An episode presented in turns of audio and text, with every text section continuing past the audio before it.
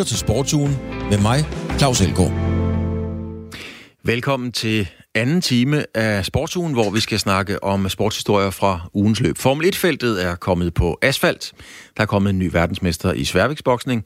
Martin Brathwaite spiller for FC Barcelona, det talte vi om i den første time, men nu skal vi lige høre lidt om, hvordan det rent juridisk kan lade sig gøre. Cykelrytterne fra Danmark, de har mildt sagt travlt, og de er ret gode til at komme først over stregen lige i øjeblikket.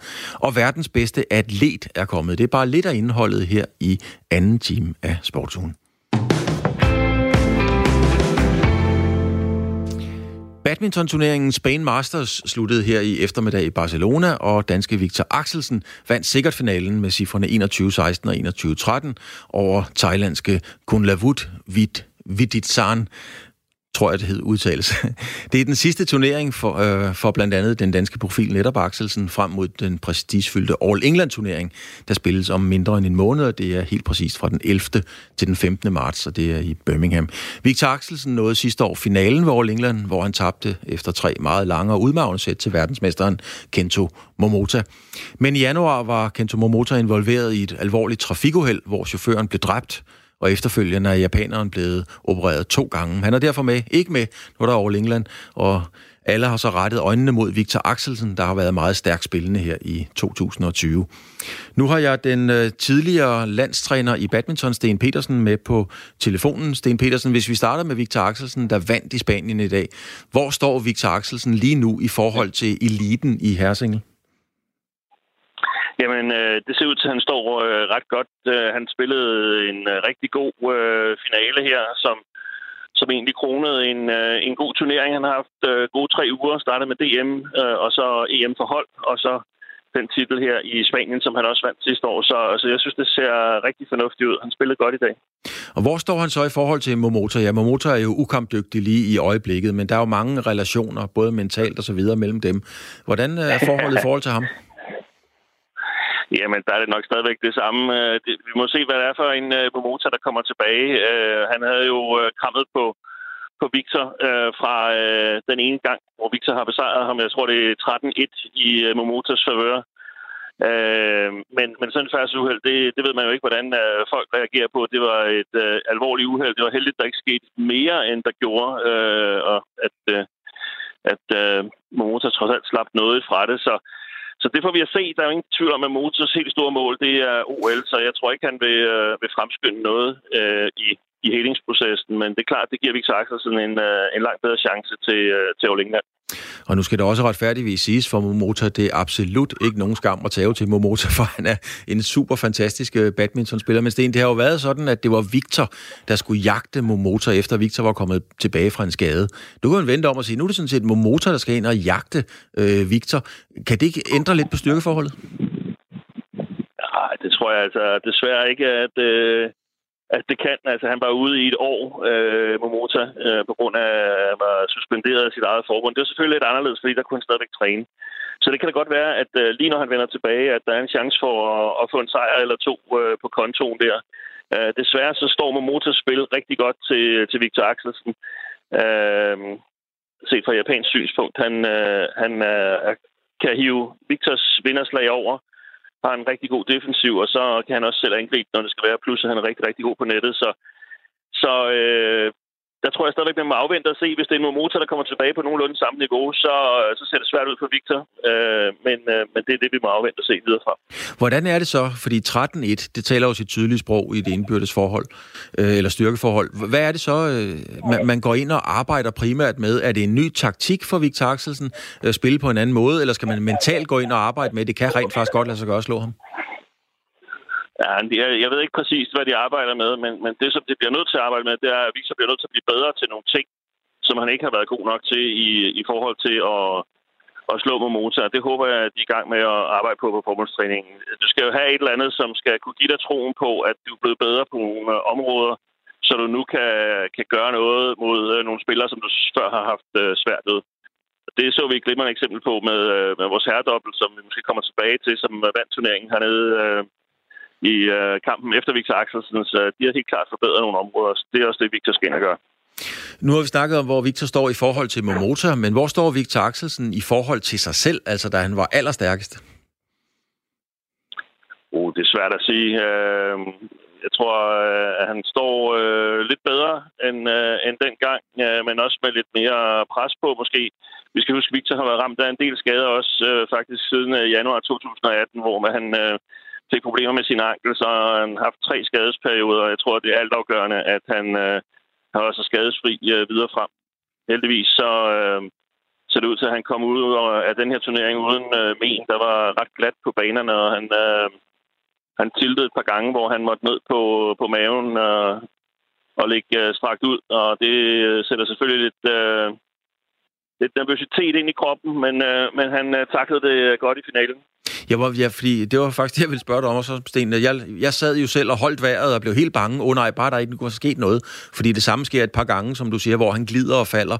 Øh, er, det ja, noget, er, er det ja. noget, der hæmmer ham, eller kan man øh, øh, abstrahere for det og bare spille videre, som intet var sket? Uh, ja, det, det ved jeg faktisk ikke. Jeg synes, han taklede det godt her, men, men uh, det kan da godt ske, at det sidder et eller andet sted uh, inde bagved. Altså, han er, han er jo en stor, øh, høj gut på 1,94, så, øh, så når han først øh, lige mister fodfæstet, så, så kan der altså ske ting og sager. Det er noget andet med, med en lidt mindre spiller, som øh, måske har øh, tyngdepunktet lidt øh, tættere på jorden. Ikke? Så hvis vi lige samler, og det er jo ikke kun Victor, der har spillet, hvis du lige samler sådan, skal vi sige, øh, de, de, de første par måneder af, af sæsonen op, ser det godt ud? Er det, bliver det et godt år for dansk badminton, tror du? Altså, øh, det er i hvert fald positivt, at vi øh, i dag vandt øh, de to første World Tour titler siden World Qualification startede tilbage i maj øh, 2019. Det synes jeg øh, er rigtig, rigtig øh, positivt. Det ser ud til, at øh, både Victor og Anders Antonsen er øh, godt spillende i, øh, i herresingle. Så har vi en øh, to-tre stykker, som ligger og kæmper om at være vores tredje mand til, øh, til hold VM, som skal spille senere på året i Danmark. Så der synes jeg, vi ser ud til at være godt kørende på, på herresingelsiden.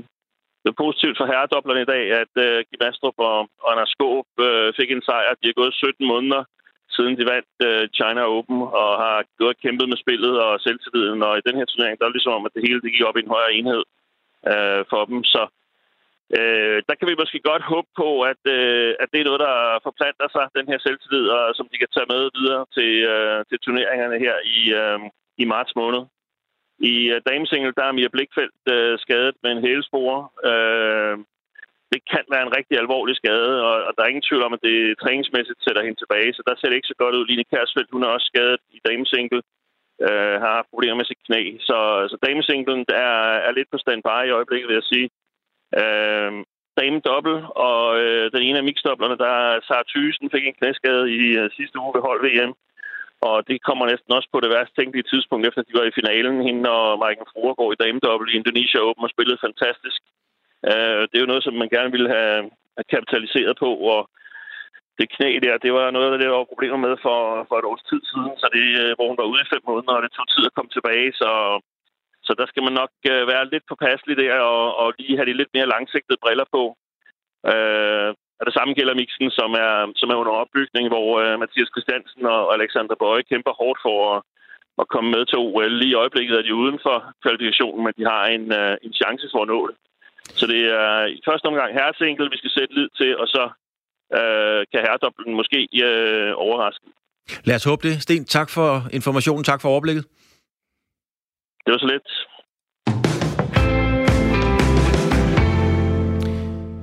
Så skal det handle om Formel 1 for Kevin Magnussen, og naturligvis resten af Formel 1-feltet har testet her i løbet af ugen, og det var i Barcelona. De nye 2020-biler er sådan løbende blevet vist frem i alle medier her i de seneste par uger, og nu fik Formel 1-kørende så for første gang mulighed for rent fysisk at sætte sig ned i bilerne og så se, hvad de kan præstere.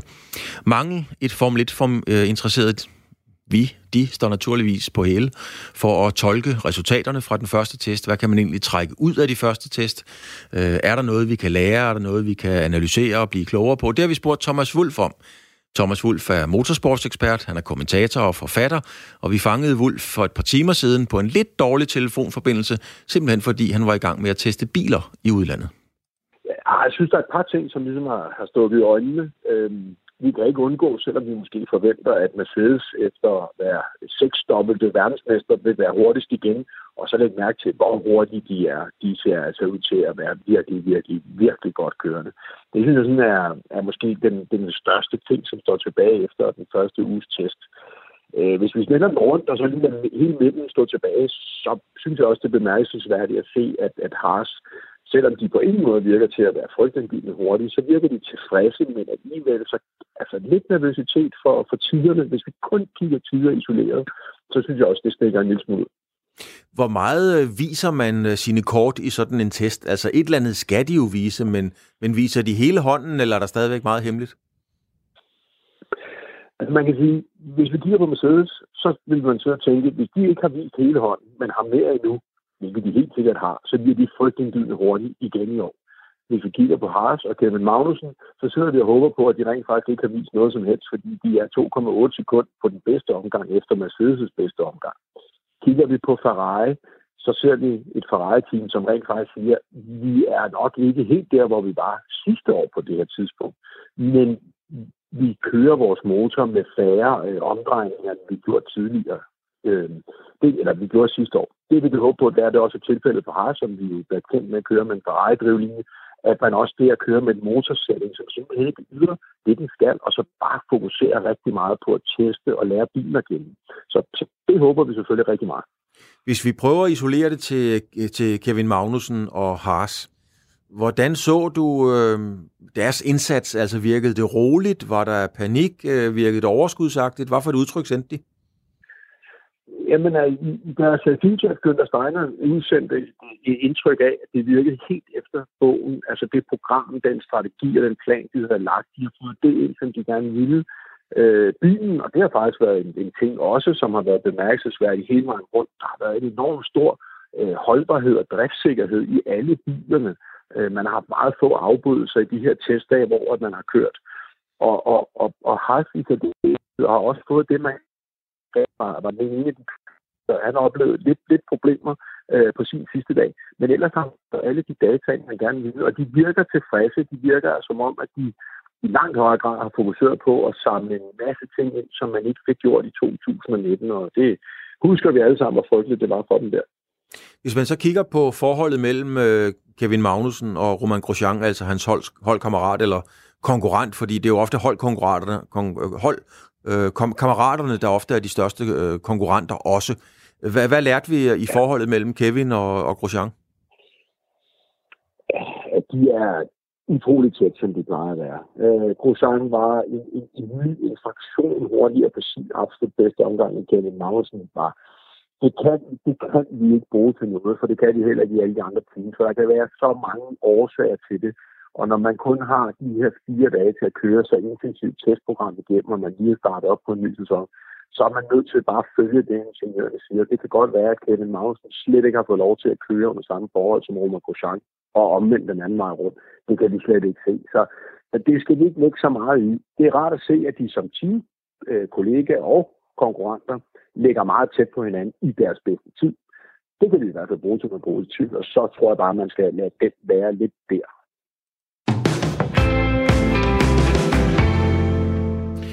Og så springer vi altså fra en hurtig til en meget hårdt slående fyr, fordi tidlig i morges kunne Tyson Fury efter en overbevisende sejr over amerikaneren Deontay Wilder kaldte sig verdensmester i sværvægt.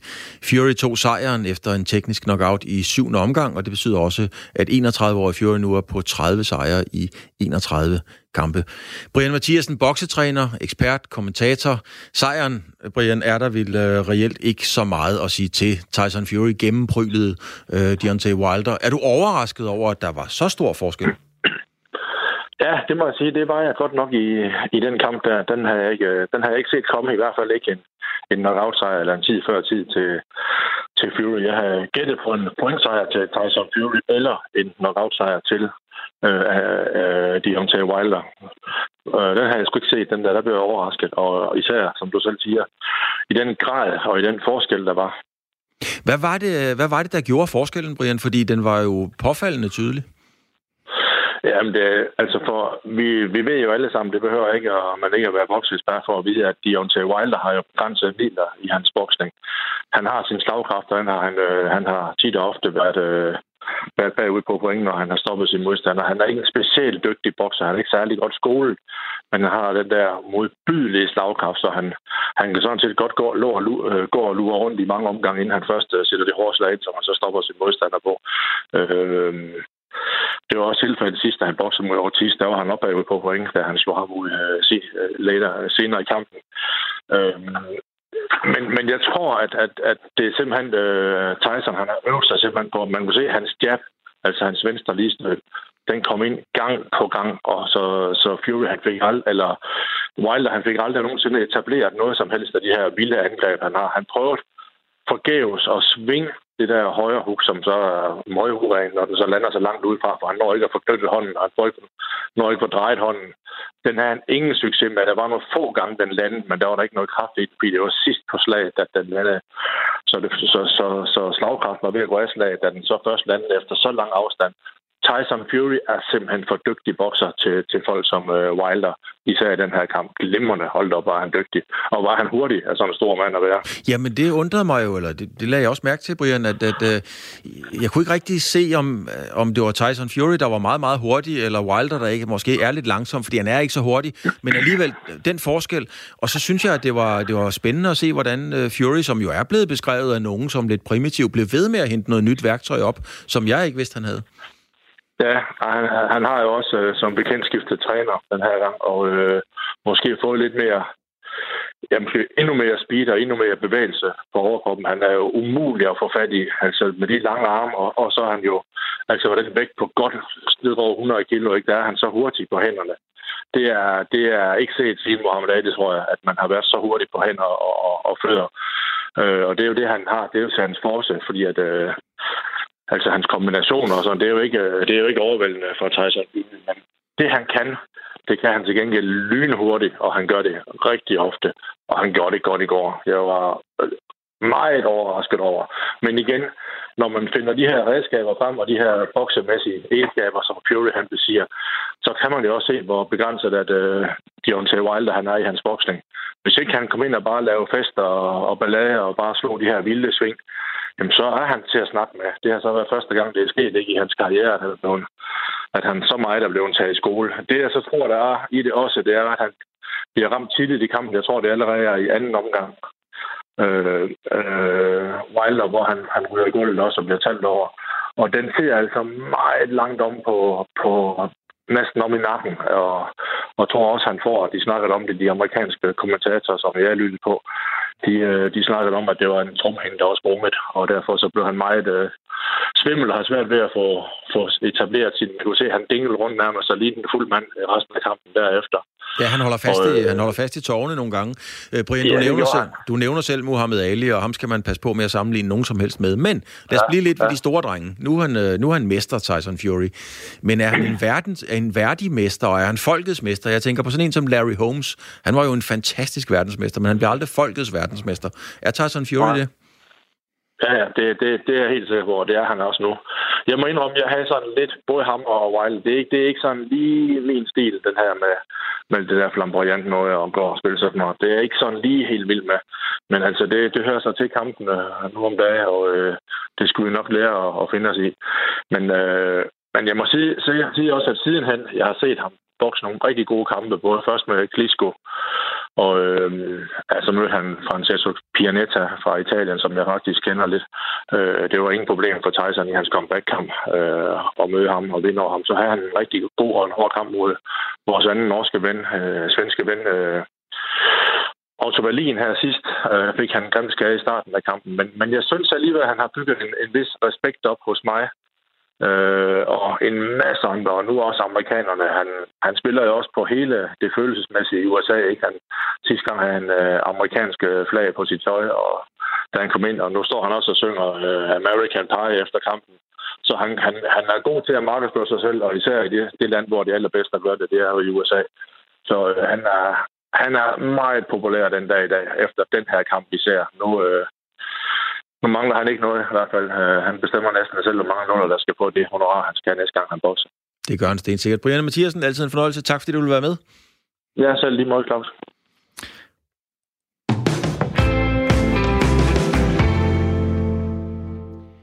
Martin Brathwaite er pludselig vågnet op i Barcelonas seng. Den danske landsholdsspiller er skiftet fra den lille spanske klub Leganés til mægtige Barcelona, og det har vi talt om i hele den første time. Men der er også noget jura omkring det. Det er sket uden for transfervinduet, hvor det ellers kun er tilladt at handle med spillere, der er i et kontraktforhold. Handlen i sig selv, har vi talt om, er bemærkelsesværdig, men øh, omstændighederne omkring den er også kringlet. Det forklarer her direktøren for Divisionsforeningen, Claus Thomsen. Det er en anelse sparet fordi det er jo i virkeligheden imod øh, FIFAs regler. Øh, og hvis vi i Danmark øh, spurgte FIFA, om vi kunne gøre noget sådan øh, og få en undtagelse, så, øh, så ville vi sandsynligvis få nej. Eller ret sikkert øh, få nej.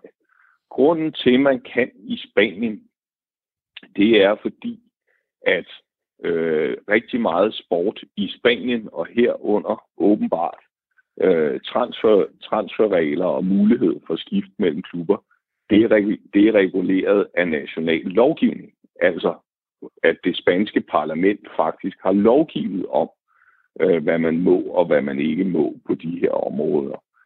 Og det er sådan, at øh, FIFA jo er en privat organisation eller forening, eller hvad man vil sige, øh, i Schweiz, Øh, så der kan man ikke, og i hvert fald vil man ikke sætte sig over øh, national lovgivning som regel. Så der er de her undtagelsestilfælde, for eksempel i Spanien. Frankrig har det samme. Der er rigtig meget af sporten også reguleret lovgivning, så derfor vil man også øh, kunne finde undtagelser der. Vil der være, øh, Claus, vil der være nogle, nogle dispensationsregler i Danmark? Lad os nu sige et, et fodboldhold, de har fire angriber, der bliver ramt af den samme virus, eller de er ude og de brækker benene på samme tid på en skiferie, eller hvad ved jeg, hvor man sagde, okay, så dispenserer vi, og så kan I godt få lov at handle. Altså en spiller, der har kontrakt, fordi spillere uden kontrakt kan man jo altid handle. Ja, nej, det vil man umiddelbart ikke kunne i Danmark. Så det kan jo godt være, at man kan opfinde en, en situation, der er så force majeure så, så, så det er sådan, det er. Men altså umiddelbart i Danmark, så skal man jo spille den halvsæson, man skal spille. Øh, når vi taler øh, 3F Superliga, når vi taler Nordic Bet Liga, så skal man jo spille den handsæson, man skal spille med de spillere, der er meldt ind på henholdsvis A-listen, øh, som har, har et maksimum på 25 spillere, og B-listen, som ikke har noget maksimum, men hvor det er øh, 21 øh, spillere fra, øh, fra, fra de forskellige klubber, som kan være, øh, kan være på den her liste. Og så vidt altså Claus Thomsen, direktør i Divisionsforeningen, der forklarede, hvorfor og hvordan det gik til, at Braithwaite overhovedet kunne få lov til at spille i Barcelona. Foråret kommer nærmere, og det betyder, at cykelsæsonen for alvor er ved at komme i gang. Og set med danske øjne, ja, der er det jo blevet endnu mere spændende, fordi Bjarne Ries er tilbage i toppen af cykelsporten som frontmand for NTT-holdet. Og det sydafrikanske hold er kommet rigtig godt fra land i år. Fem sejre er det blevet til, og det er markant bedre end samme tid sidste år, hvor at det samlet set kun blev til seks sejre. Nu har man altså allerede nået de fem af dem. Emil Axelgaard, du er med, og du er skribent på cykelsejtet feltet.dk. Hvor meget kan vi tilskrive Bjarne Ries, at holdet allerede har sejret så meget i år? Øh, jeg tror, at øh, der måske er en tendens til, at øh, man i danske medier gerne vil overgøre den effekt. Øh, det er rigtigt, at de har fået en, en, en god start øh, og har vundet allerede flere gange, end, end de gjorde sidste år. Men sidste år kom de faktisk også fremragende fra start. De vandt, øh, de vandt to øh, løb i, i løbet af, af den første halvdel af februar, og så, og så gik de i stå. Og derfor så tror jeg, at det er lidt tidligt at, at sige, at, øh, at, øh, at der er sket noget mærkbart. Jeg tror simpelthen ikke, at, øh, at hvis der er en riseffekt, at den har, har kunne sætte sig igennem allerede nu. Man skal nemlig også tage i betragtning, at, at de sejre, de har, så en af dem er kommet i de sydafrikanske mesterskaber, hvor, øh, som er svagt besatte, og så har de, øh, har de vundet øh, øh i, øh, i, i Malaysia, hvor de var det eneste hold på World Touren, som er den, er den højeste kategori. De mangler, de fik en flot sejr i, i Australien i starten af året, i, i et World Tour løb, men de mangler stadigvæk for alvor at, at vise, vise sig frem i de løb i Europa, hvor det for alvor tæller, og de har ligget i bunden af ranglisterne de sidste mange år. Så jeg vil sige, at øh, der, der er udsigt til, at holdet kan udvikle sig, men deres ryttermateriale er ikke specielt specielt øh, prangende lige i øjeblikket. Så jeg tror stadigvæk, de får en, en svær sæson, og jeg tror, det er for tidligt at snakke om nogen effekt.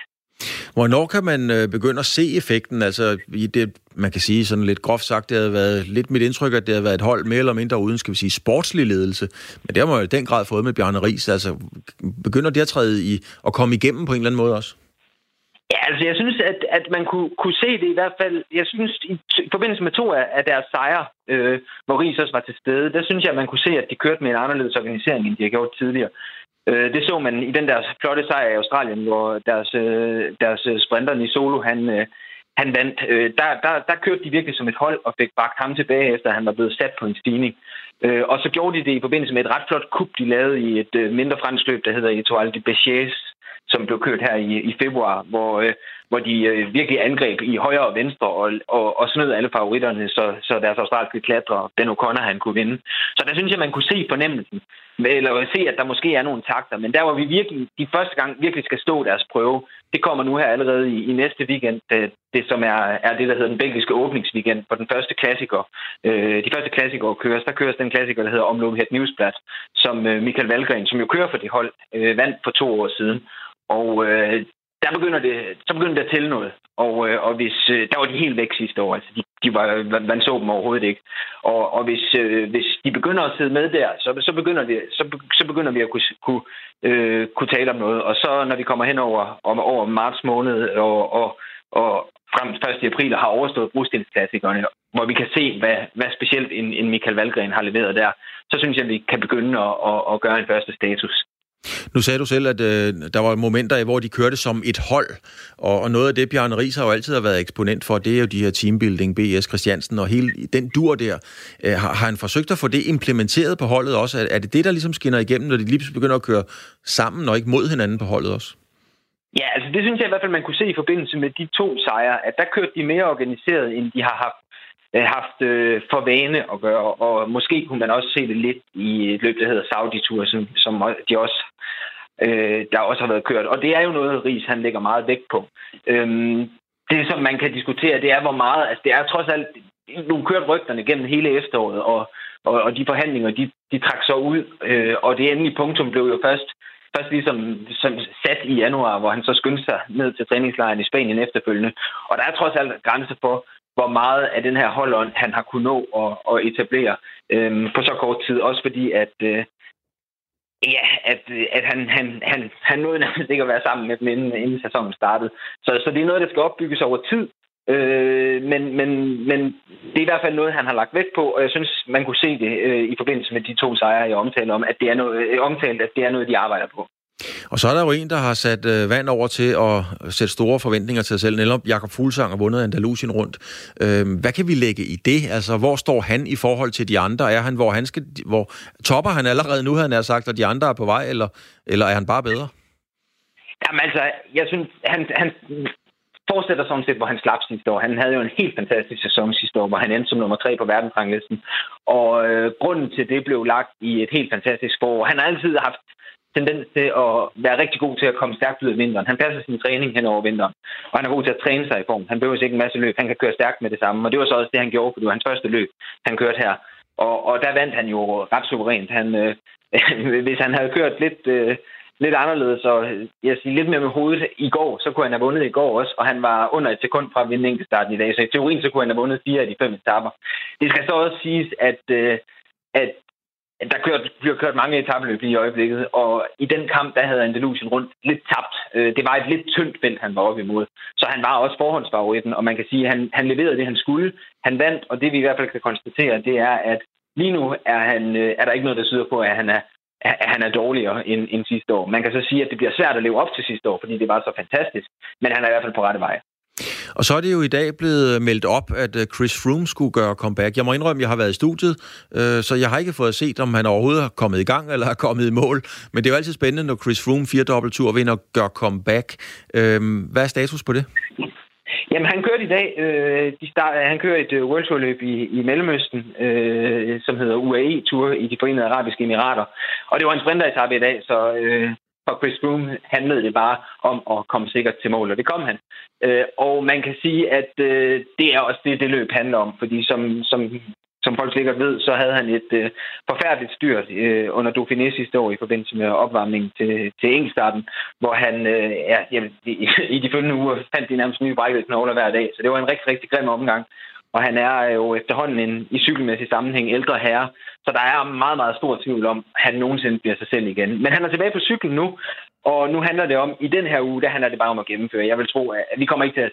Jo, altså kameraerne, de vil elske at, at filme ham, når han bliver sat, men det bliver noget med at sidde i, sidde i gruppetonen. Og det vil det handle om en stor del af foråret. Jeg tror, skal vi vurdere, om Froome øh, kan komme tilbage og, og være en seriøs kandidat til den her femte sejr, så kan vi begynde at, at, at, at, at se på det, når han kommer ned fra sin sædvanlige højdetræningslejr, som han har i maj måned, og så, og så starter op i Dauphiné, som er det forberedelsesløb, som han plejer at vinde, inden han, inden han så tager videre til turen og, og vinder, øh, og som Jakob Fuglsang jo vandt sidste år. Øhm, hvis han kører stærkt der, så begynder jeg at, at, at kunne tro på det, men jeg tror ikke, vi skal lægge for meget i, i de resultater, der kommer inden der, og vi skal i hvert fald ikke lægge noget i det, der sker i den her uge, for i den her uge, der skal han bare i gang. Emil Axelgaard, Feltet.dk. Tak fordi du kunne uh, give os et brush op på, hvordan vi er kommet i gang med cykelsæsonen. Tak skal du have. Ja, selv tak.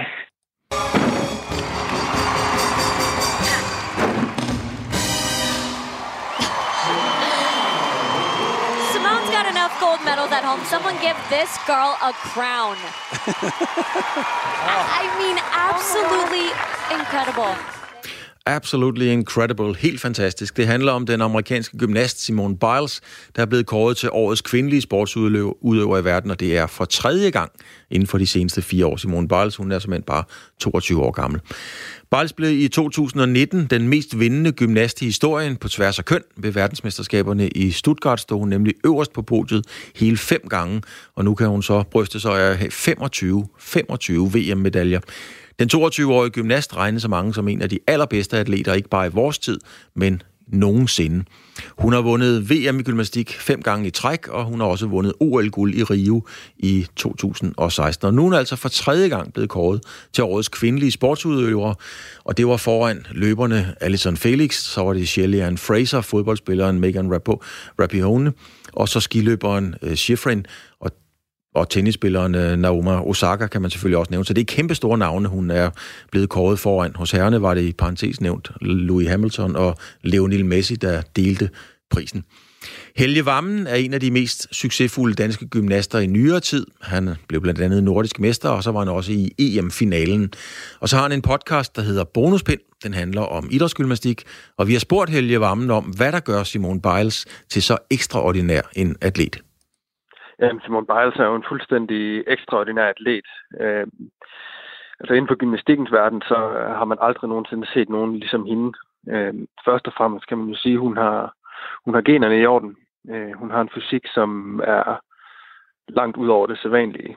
Øh, og det kan man selvfølgelig også se på, på de resultater, som hun, som hun har præsteret. Altså hun har jo som den eneste kvinde vundet VM fem gange tidligere. Øh, og, og nu har hun jo så muligheden for at, at blive den første kvinde, der vinder OL to gange i træk. Øh, bare det at komme med til OL to gange for, eller som, som kvinde er, er også en sjældenhed.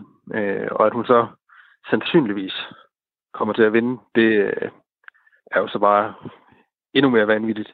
En ting, der virkelig har været en fordel for hende, det har været, at hun faktisk øh, toppede relativt sent Øh, for der er mange kvinder, de, øh, de er jo rigtig gode, når de er 15.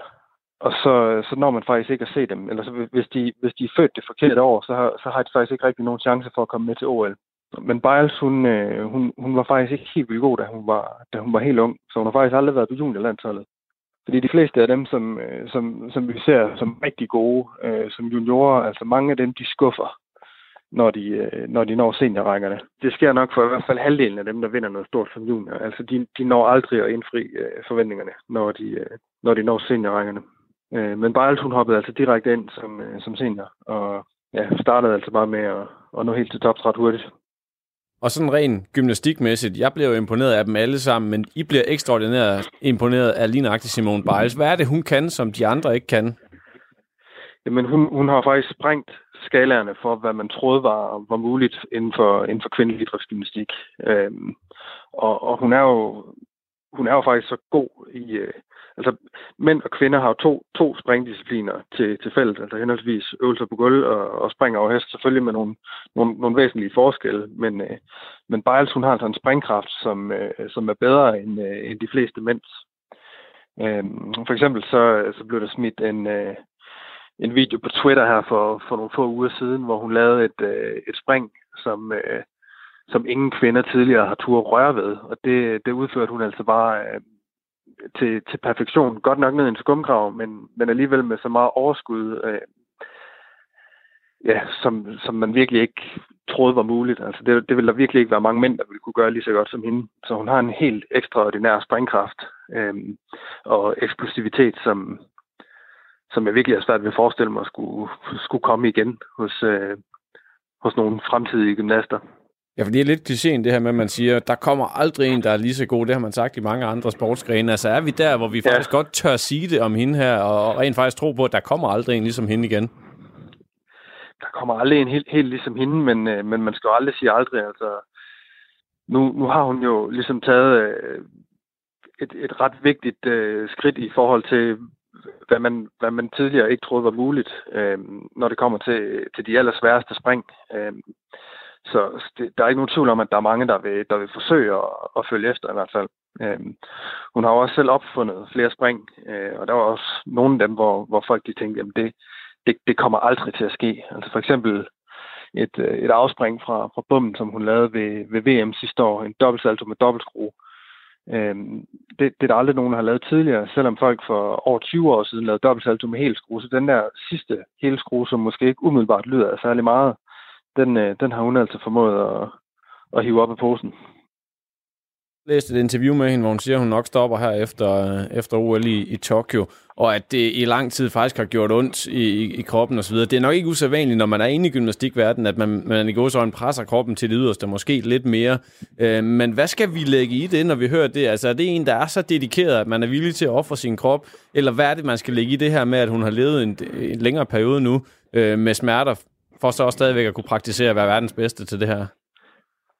Det gør ondt at, øh, at lave idrætsgymnastik på, på det niveau. Øh, når man kigger på de ting, hun laver, så, øh, så er det nogle ting, der, der kræver ekstremt meget af kroppen. Så, øh, så jeg er slet ikke i tvivl om, at, øh, at det er rigtigt, når hun siger, at det gør ondt, og, og at det har gjort det i længere tid. Øh, jeg er sikker på, at hun vågner op hver dag med, med smerter, men samtidig så, så, så må hun jo mene, at, øh, at det er det værd i forhold til at, at give den et sidste skud og ja, virkelig for alvor få, få sit navn ja, sat fast i øh, historiebøgerne ved at vinde øh, endnu en, øh, en OL allround titel.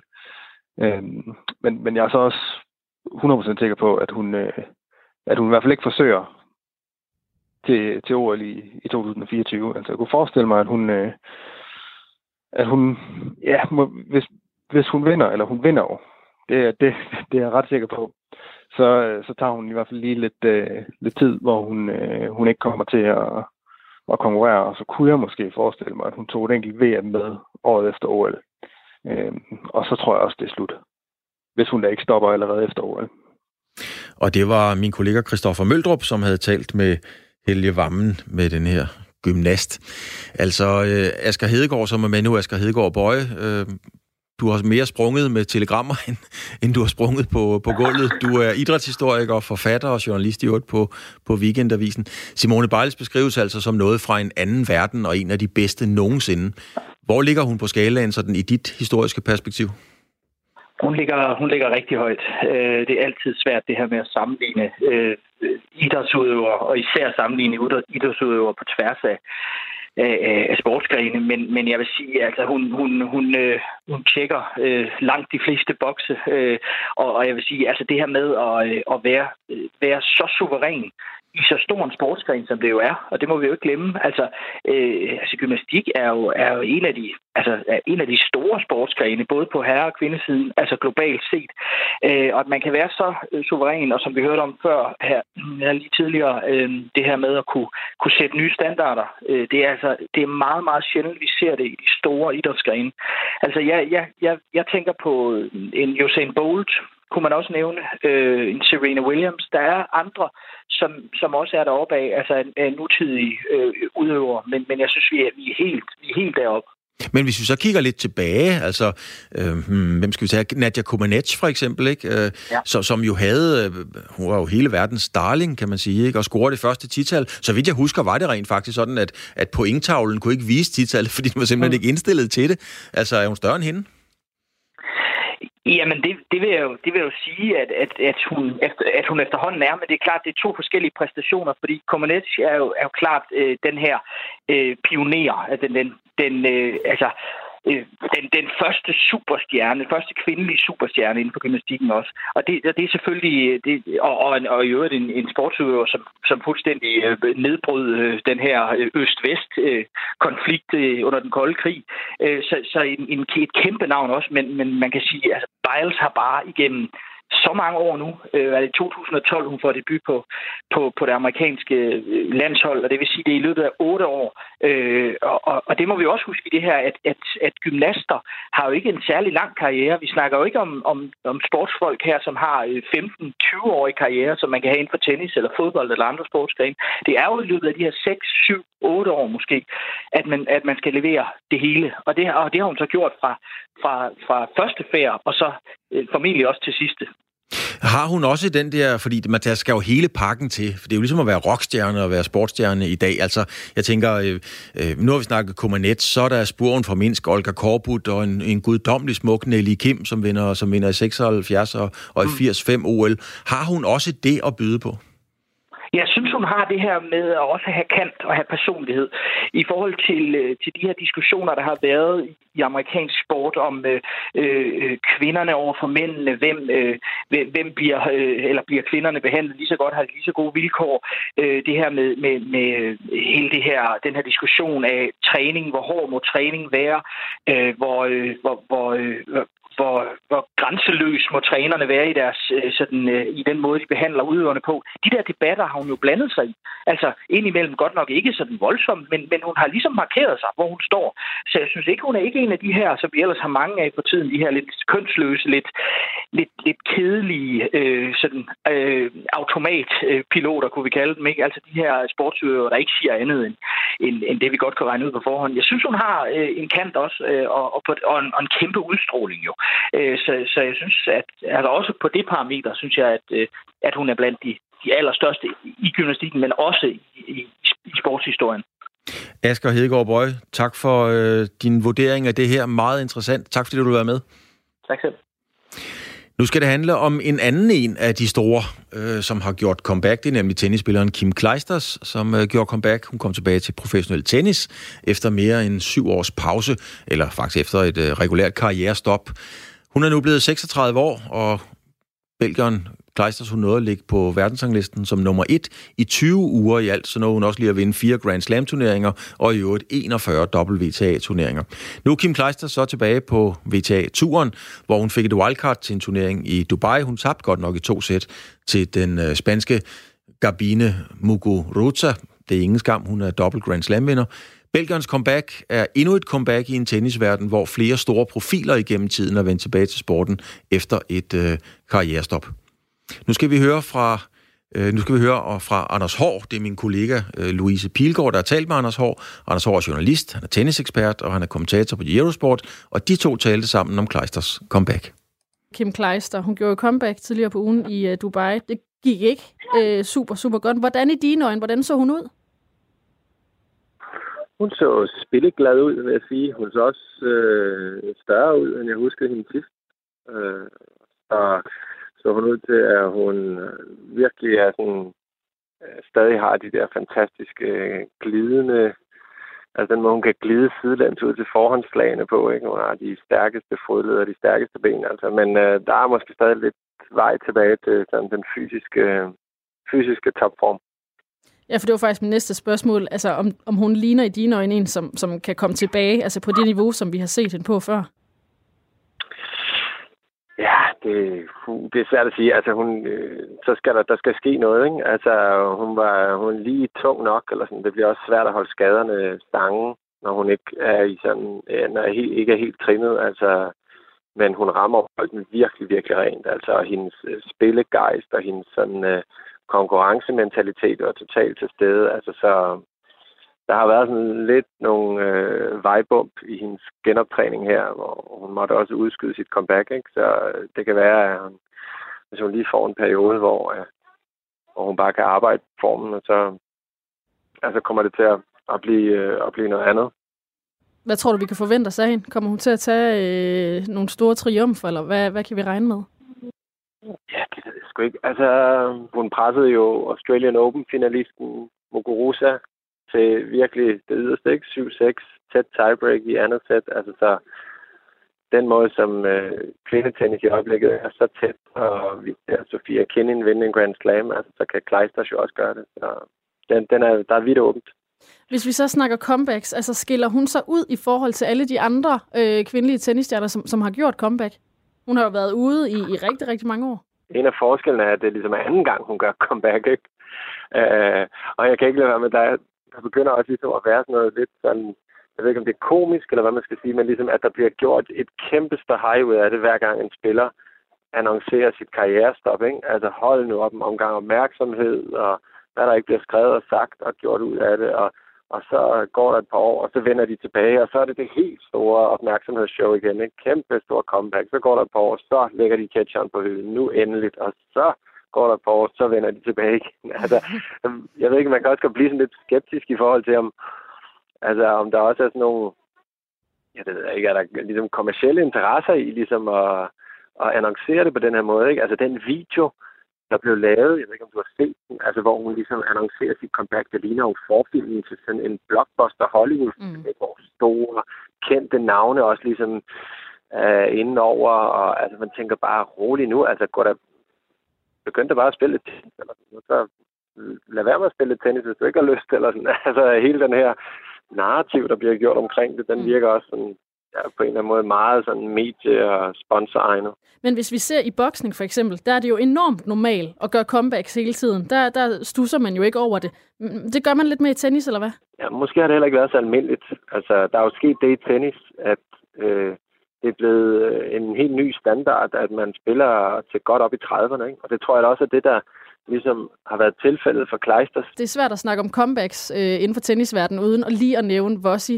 Tror du, vi kommer til at se hende lave samme stunt? Altså, at hun kommer til at lave comeback om et par år? Altså, hun er jo i hvert fald god til at lave sådan nogle øh, mediestunts, Wozniacki, så øh, på den måde, så kunne det passe meget godt. Men jeg, jeg tror faktisk, jeg tror det faktisk ikke, for at være helt ærlig, fordi øh, jeg tror, at hendes tennis egner sig enormt dårligt til at øh, gøre comeback. Altså det der var med Kleisters, det er, at hun øh, slår jo bare så hårdt. Hun rammer bolden så rent. Ikke? Altså hun kan på en eller anden måde klare sig øh, mere med sit spil end med sin krop, eller sådan, ikke? hvor Wozniak jo altid har været dybt afhængig af at, at kunne slide sine modstandere ned, ikke? og det bliver måske noget sværere, når man er 4-35 eller sådan. Så øh, jeg, jeg, er faktisk, øh, jeg tror det faktisk ikke, nej. Og det var min kollega Louise Pilgaard, som havde talt med Anders Hård, og de talte om Kleisters comeback.